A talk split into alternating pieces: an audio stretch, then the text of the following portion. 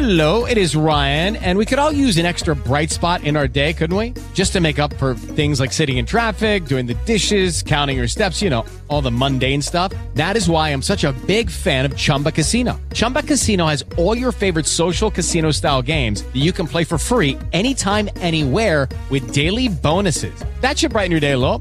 Actually, a lot. So sign up now at chumbacasino.com. That's chumbacasino.com. No purchase necessary. Group. Void were prohibited by law. See terms and conditions. 18 plus.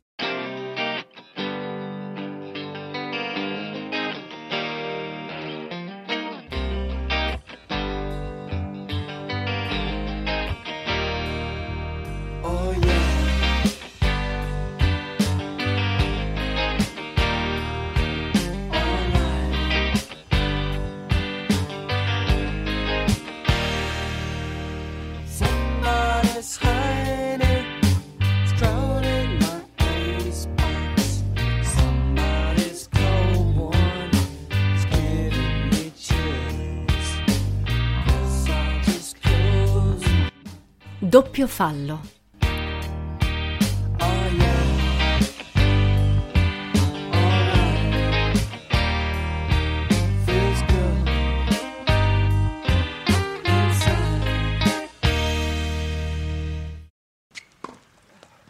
Con una superba demi-volée di rovescio, Frédéric si assicura il punto decisivo. Un coro di complimenti si leva al suo indirizzo. Maurizio scuote la testa e abbandona. Vabbè, ragazzi, non c'è partita quando Freddy è così in forma. Inizia il doppio, Emanuele e Michele contro Giorgio e Riccardo, mentre Maurizio funge da giudice di sedia. È un sabato pomeriggio di fine settembre. Sto leggendo Umiliati e offesi di Dostoevsky e seguo distrattamente la partita, seduta in panchina con tegame ai miei piedi che si mordicchia qualche pulce immaginaria. Questo romanzo mi disturba profondamente, mi provoca uno strano batticuore, mi suona come una sinistra premonizione.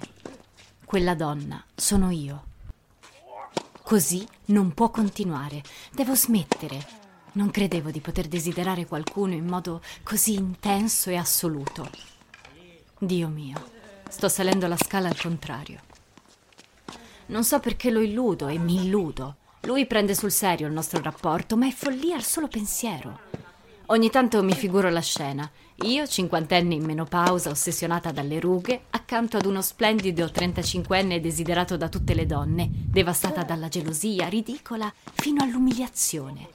Non potrei che fuggire a gambe levate. Eppure, quando mi specchio nella sua incantevole illusione, mi vedo bellissima, senza tempo, una scheggia di eternità. Sarà durissima. Sto lavorando su me stessa, prima o poi ce la farò. Devo farcela, perché in caso contrario lo perderò per sempre. Sono stata scaraventata in un paradosso. Per averlo accanto devo perderlo. Ma nel tentativo di allontanarmi da lui sto finendo completamente fuori strada. Non so dove vado, sto guidando alla cieca ai 100 all'ora con i freni manomessi. Ho buone probabilità di schiantarmi contro un muro. Questo romanzo è terribile, non credo che riuscirò a finirlo. Frederic esce dal campo. I miei occhi, senza alzarsi dalle pagine del libro, colgono i suoi forti contrasti. Il passo elastico e leggero, le gambe muscolose, il corpo abbronzato in magliette e calzoncini bianchi, il nero degli occhi esotici, delle ciglia e dei capelli, il candore del sorriso, il colorito acceso delle labbra. So, senza bisogno di guardare, che si sta avvicinando a me. Tegame ha un ringhio sordo. Frederic non gli piace, lo rabbonisco con una pacca sulla testa. Mi sono accorta giorno dopo giorno con stupore che quell'esperienza umiliante, anziché allontanarci, ci ha legati in uno strano modo. E non parlo solo di me stessa. Spesso, più spesso di quanto lui non voglia, il suo sguardo mi fissa con un'attenzione distratta, contraddittoria, come tutto in lui. Non esprime né superiorità né disprezzo, ma una sorta di lontana perplessità. Dal canto mio credo di aver provato per lui fin dal primo istante un trasporto cieco, primitivo, disinteressato, senza speranze e senza risentimento. Sarebbe impensabile per me condividere la mia vita con Frederic. Avverto in lui un buio senza fondo, una potenzialità di devastazione che mi incute terrore. Per nessuna ragione al mondo vorrei essere la sua donna. Eppure non saprei dirgli di no se avesse bisogno di me, sia pure per distruggermi, come non si può dire di no a un terremoto o a una tempesta tropicale. Banalizzando, uno psicologo direbbe che ha una personalità dominante rispetto alla mia, ma credo che si tratti di qualcosa di più complesso e insieme più semplice. Un altro buco nero nella mia psiche, un'altra cosa su cui dovrò lavorare duramente per arrivare a capire chi sono. Ogni tanto mi torna in mente la profezia di Emmanuel. Tu non sei troppo diversa da me, solo che non te ne sei ancora accorta. Questa storia non avrà un seguito, aveva detto Frederic quella sera. In realtà una sorta di strano seguito, forse dovrei chiamarla appendice c'è stata, e proprio poco dopo la partenza di Emmanuel per l'Inghilterra. In quei giorni avevo sentito molto la sua mancanza, mi ero ritrovata ad essere ferocemente gelosa delle ragazze del college e questo mi aveva allarmata. La gelosia non è nella mia natura, l'ho sempre respinta da me come fonte di irrazionale sofferenza. Per la prima volta dall'inizio di quella narcosi dionisiaca avevo avvertito l'esigenza di risvegliarmi dal mio torpore e di prendere le distanze da lui. Fra poco si sarebbe fidanzato, come era nell'ordine delle cose, e io, come sua cognata, avrei dovuto sopportare la presenza quotidiana di una ragazza al suo fianco. La cosa al momento mi pareva così inconcepibile che una sera dissi a Michele che preferivo rinunciare al matrimonio. Rimase interdetto, senza parole. Non me ne chiese neppure il perché. Si limitò a prendermi una mano e a dirmi di pensarci bene. La ruga che si disegnò sulla sua fronte esprimeva il suo stato d'animo. Mi chiese se ci fosse un altro, gli risposi di no. In effetti non c'era nessun altro nella dimensione alla quale lui apparteneva. Mi diede un bacio e mi disse di dormirci su. La mattina dopo i fantasmi della mia mente malata erano svaniti, ma la serietà con cui avevo formulato l'insano proposito di sbarazzarmi dell'unico punto fermo della mia vita mi fece comprendere che dovevo incominciare subito a distaccarmi da Emmanuel. Un pomeriggio, dopo una nuotata in piscina, Frederic ed io ci eravamo ritrovati soli nel locale delle docce. Gli altri erano appena usciti. Per tutto il giorno l'avevo visto incupito e distratto. Aveva giocato male e perso un paio di partite con avversari di gran lunga più scarsi di lui. Ora stava seduto accanto alla finestra e guardava fuori. Non fai la doccia? gli chiesi. Falla prima tu. Rispose senza guardarmi. Quando, rivestita e con i capelli bagnati, uscì dalla cabina, lo vidi ancora immobile, nella stessa posizione. La muscolatura del suo corpo, sotto la luce radente del tramonto che filtrava dalla finestra, era levigata, scolpita, impressionante. Mi avvicinai a lui. Qualcosa non va? Mia madre ha sei mesi di vita. Freddy, mi dispiace tanto. Appoggiai una mano sulla sua spalla. Dovresti piangere, sfogarti in qualche modo. Non so piangere. C'era un altro modo per sfogarsi. Mi misi di fronte a lui. Il velluto nero dei suoi occhi accarezzò il mio seno. Oh, poter essere bellissima. Abbassai le spalline. Il vestito di seta scivolò ai miei piedi.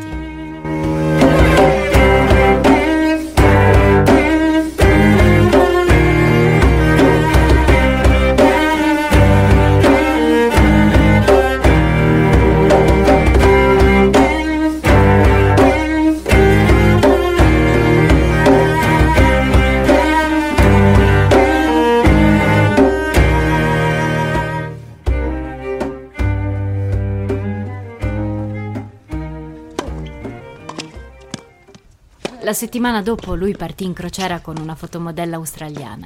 Mi resi conto di avere sprecato qualcosa, ma questa volta non persi tempo a provare sensazioni inutili come la vergogna o il rimorso. Era successo e basta. Lui, come avevo previsto, aveva la capacità di farmi dimenticare tutto per qualche minuto, lasciando in me la salutare devastazione di un tornado. Un assoluto deserto emotivo, che era esattamente quello di cui avevo bisogno in quel momento. Frederic è uscito dal campo e si sta dirigendo verso di me. Si siede in panchina al mio fianco e si sfila la fascia parasudore, scrollando all'indietro i capelli neri. Estrae dalla borsa da ginnastica un asciugamano e se lo passa sul viso e sul petto.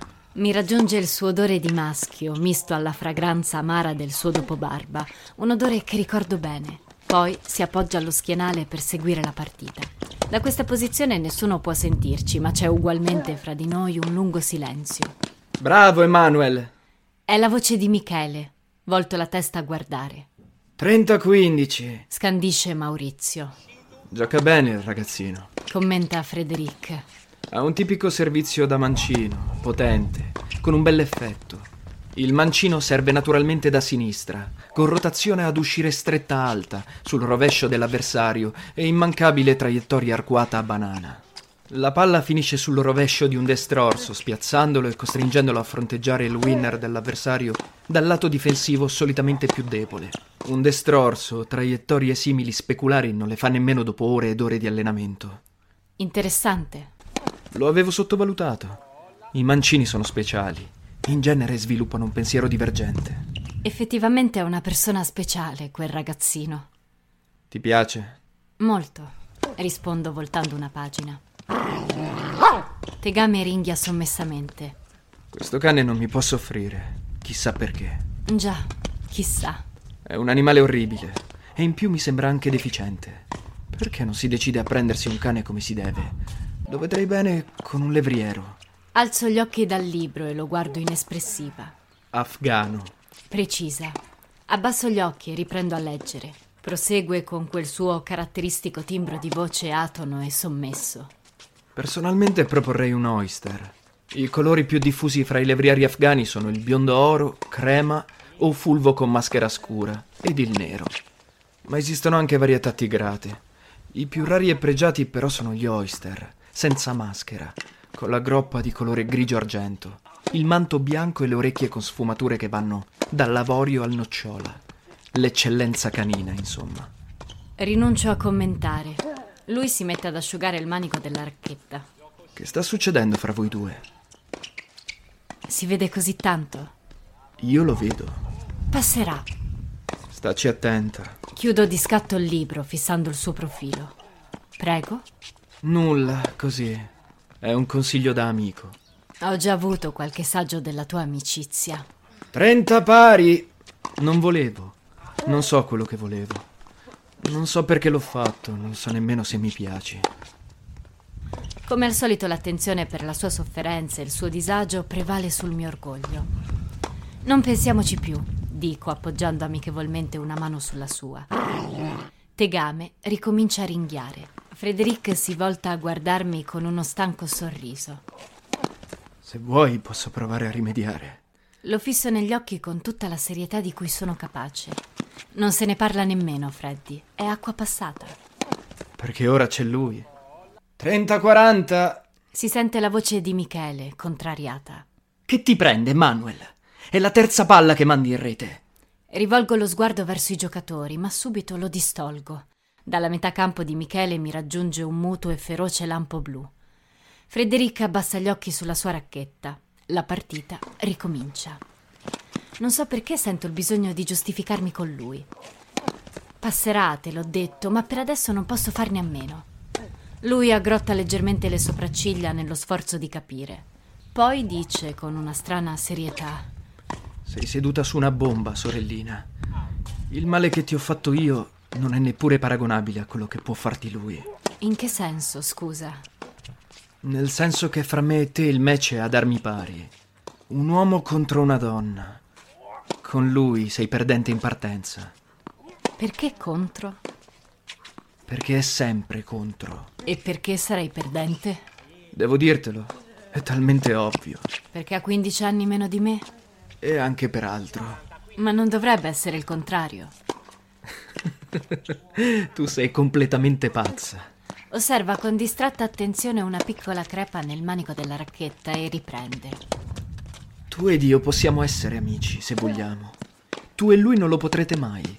Lui può farti saltare per aria, in mille piccoli pezzettini, capisci?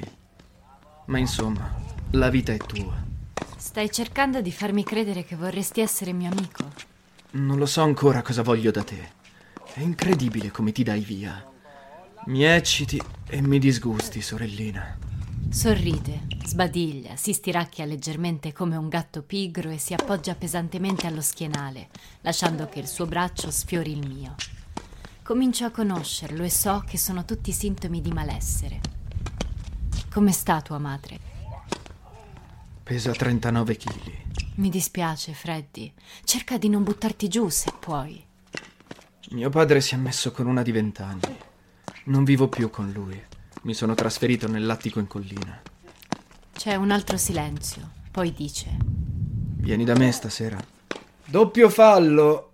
Michele scaraventa per terra la racchetta, spazientito. Si può sapere che cazzo hai, Emanuel? Stai giocando da cani. Eravamo in vantaggio, ora gli abbiamo dato due break. Hai ragione, non sono proprio in serata. È meglio che ti cerchi un altro compagno. Emanuel si toglie la fascia dai capelli biondi e corre leggero al bordo del campo, rivolgendo a Frederic un sorriso disarmante. Ti va di prendere il mio posto? In campo, voglio dire. Frederic si alza. D'accordo. Michele, soddisfatto del suo nuovo compagno, non protesta. La partita riprende. Emanuel si siede al mio fianco, accarezza Tegame che si è subito alzato per fargli le feste e comincia a strofinare energicamente con un asciugamano il manico della sua racchetta, senza parlare. C'è un'atmosfera di temporale, si sente il sordo brontolio di un tuono. Rompo il silenzio. Fino ad un certo punto stavi giocando bene, poi cos'è successo? Continua a riordinare metodicamente le sue cose. Sei arrabbiato? Ignora la mia domanda. Vado a fare la doccia. Si allontana senza aggiungere altro, seguito dal suo cane. L'informazione è stata formulata con un inequivocabile tono imperativo. Non posso fare a meno di obbedire. Attendo qualche minuto, poi, approfittando di un rovescio finito fuori campo, dico a Michele che ho freddo e che preferisco rientrare in casa. Mi guarda un po' perplesso, grondando sudore, e mi comunica che mi raggiungerà fra una mezz'oretta. Frederic interviene. Mezz'ora non basta. Se perdo voglio la rivincita. Michele gliela concede. Frederic saggia le corde della racchetta sorridendo, mentre io mi allontano a passi rapidi.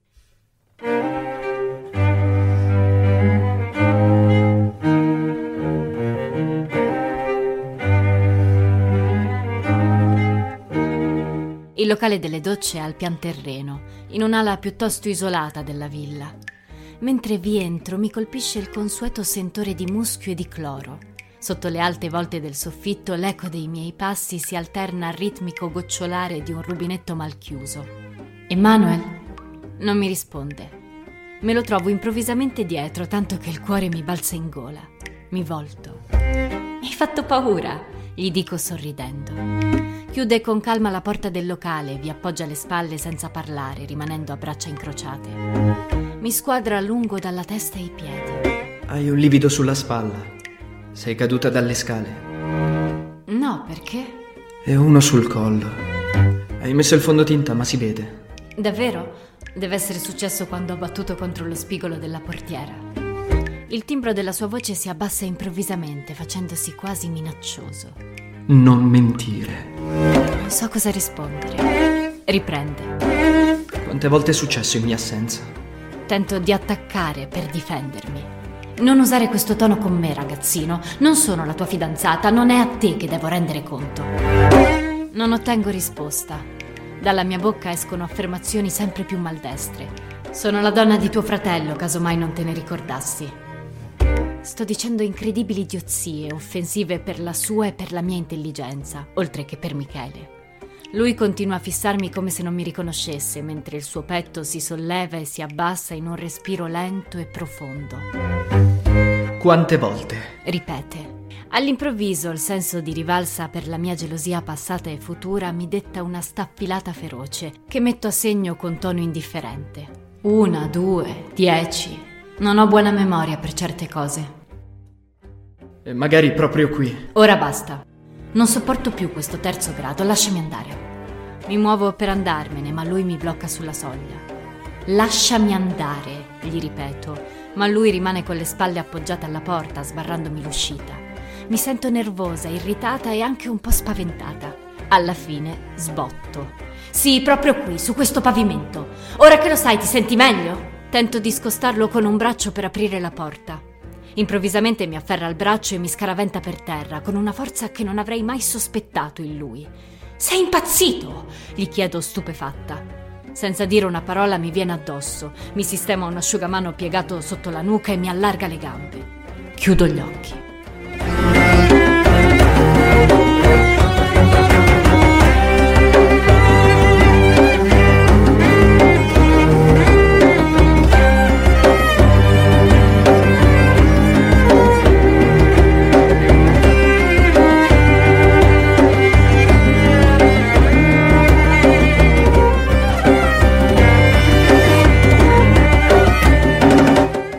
Scroscio uniforme della doccia dura ormai da un quarto d'ora quando mi decido ad allontanare la tenda. Emanuel mi volta la schiena, la fronte e i gomiti appoggiati alla parete di piastrelle, stringendosi la testa fra le mani mentre le sue spalle si contraggono in un singhiozzo convulso e irregolare. Vattene, Antonia!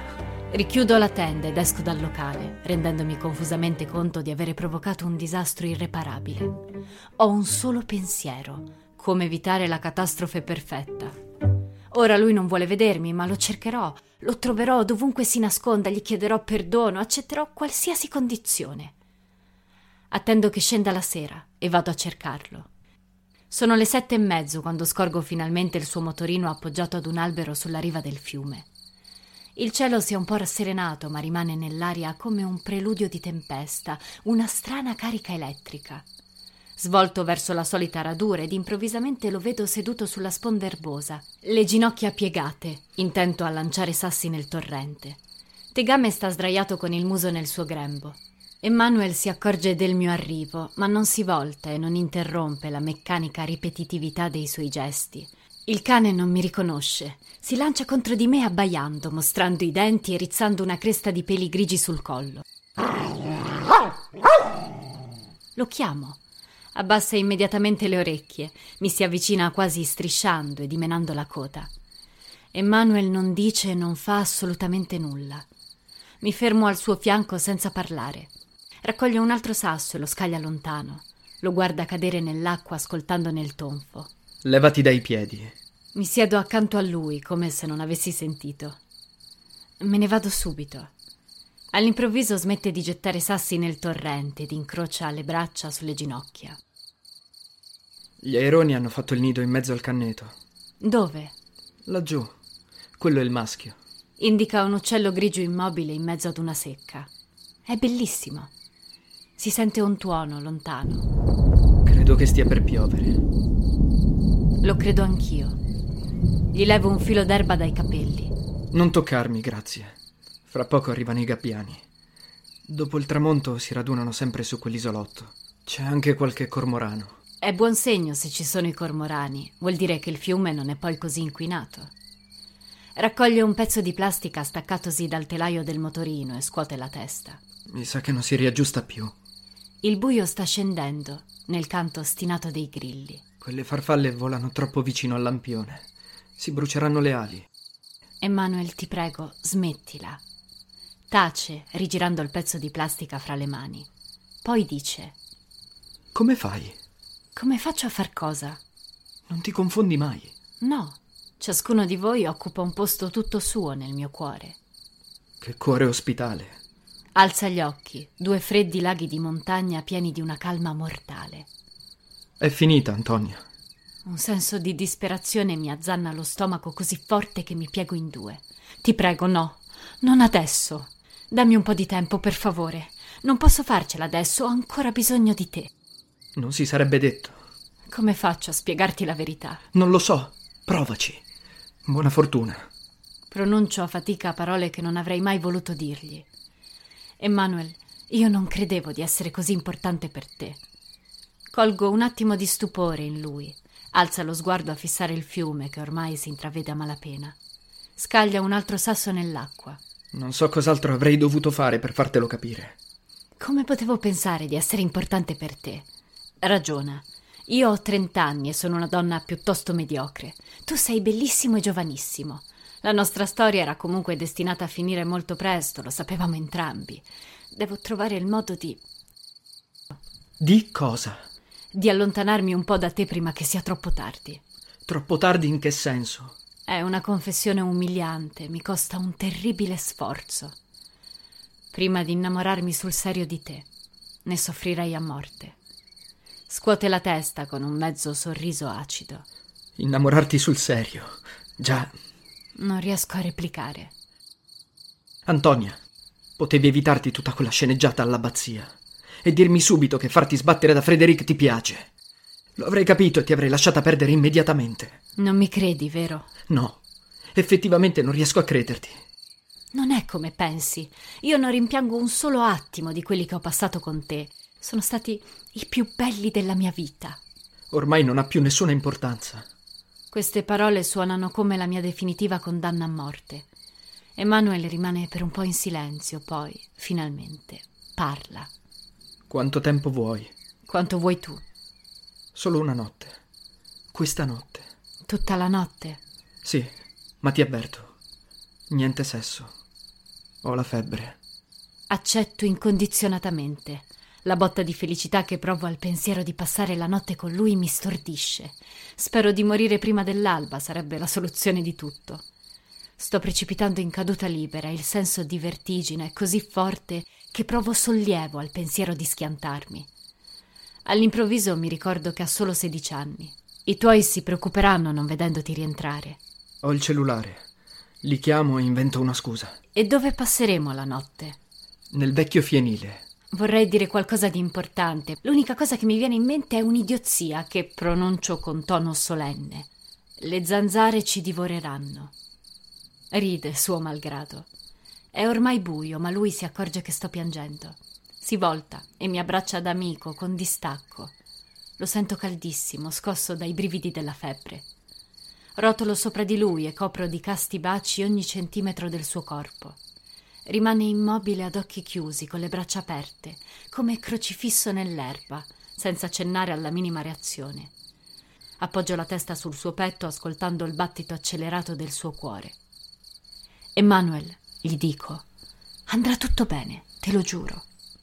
Non risponde. Piega meccanicamente un braccio sul mio collo. Tento di scherzare con le lacrime agli occhi. Vuoi soffocarmi?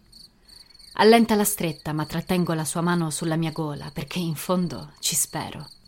Non andiamo al fienile. Più tardi. Le falene volteggiano intorno ai lampioni, precipitano ubriache di luce. Travolta dal paradosso, provo una gioia indescrivibile e un infinito rimorso.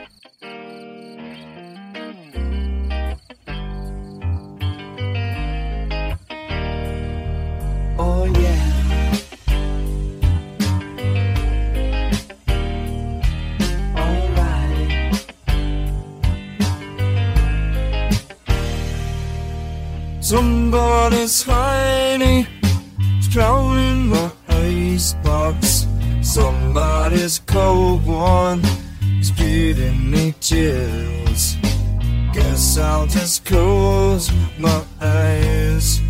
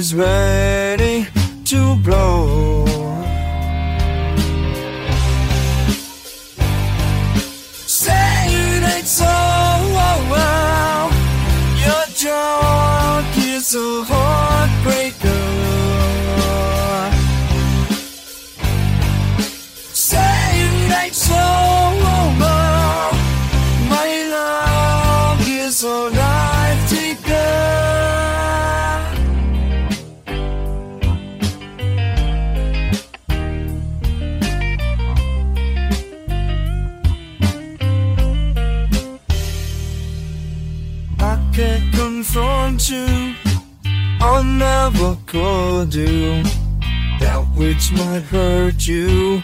To try and be cool when I say this way is the water start away from me that takes the floor every day.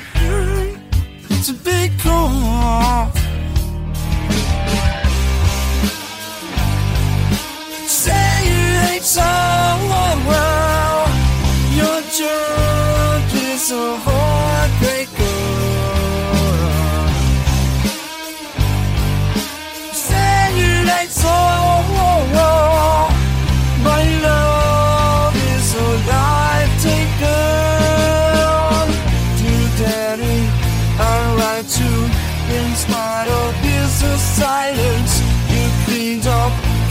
Jesus. Things are but also as yeah.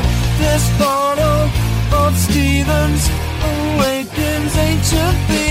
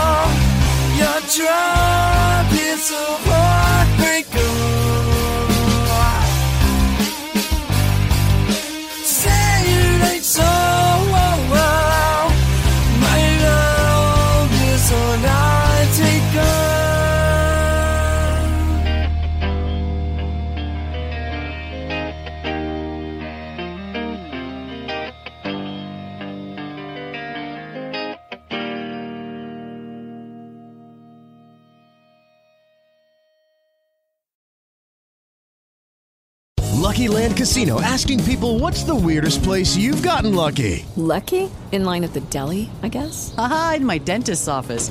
More than once, actually. Do I have to say? Yes, you do. In the car before my kids' PTA meeting. Really? Yes. Excuse me, what's the weirdest place you've gotten lucky? I never win and tell. Well, there you have it. You can get lucky anywhere playing at LuckyLandSlots.com. Play for free right now. Are you feeling lucky? No purchase necessary. Void where prohibited by law. 18 plus. Terms and conditions apply. See website for details.